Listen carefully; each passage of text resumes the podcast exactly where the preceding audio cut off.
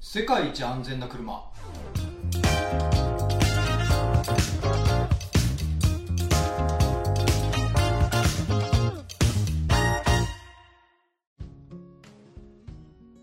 カーライフスタジオコンセンスの川瀬です。いつもご視聴いただきましてありがとうございます。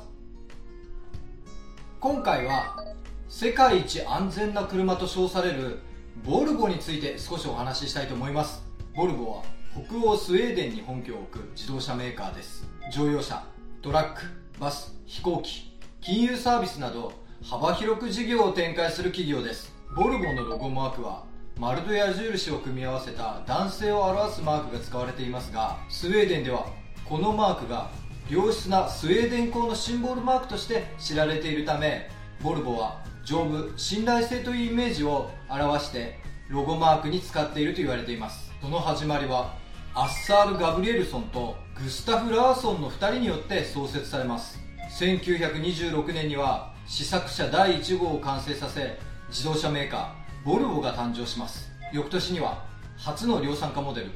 OV4、PV4 の発売が始まります。当時のスウェーデンではアメリカ車の人気が非常に強く短いボンネットと男性的なフォルムはあまり人気が出ませんでした。その反響を受け翌年には大幅なモデルチェンジを行いブレイクします。このモデルが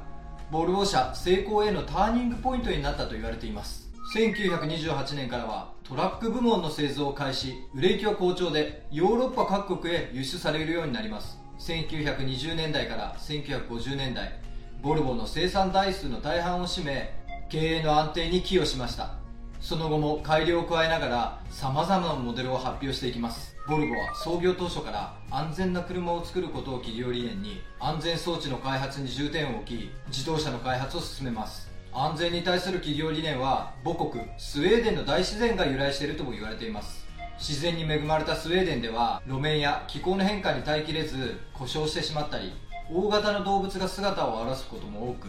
衝突事故も頻繁に起こっていたそうです。そういった衝突事故から乗員を守るため丈夫なボディと優れた安全性が必要だったようです。1970年代から実際の事故内容のデータベース化や解決しなければいけない項目のリスト化将来的な新しい安全装置などその分析からプロトタイプの作成と検証を繰り返しより安全な製品を開発してきました。ボルボが世界に先駆けて開発した安全装置は衝突によって割れたガラスの破片から乗員を守る合わせガラス。衝突時ハンドルでの怪我を少なくするための衝撃吸収ステアリング。今や常識ともなっている3点シートベルト。これらの安全装置はボルボのエンジニアによって開発されたものですがボルボの安全に対する企業理念のもと開発した技術は無償で公開され多くのメーカーに装備されることで人々の命を救ってきました。今回は北欧スウェーデンの自動車メーカ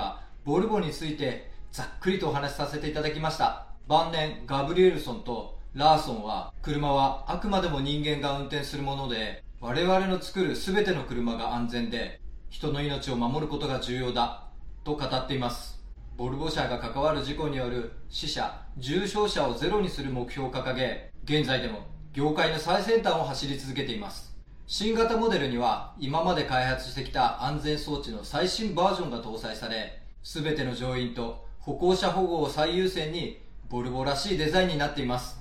今回も最後までご視聴いただきましてありがとうございます。チャンネル登録高評価もよろしくお願いします。それではまた次回。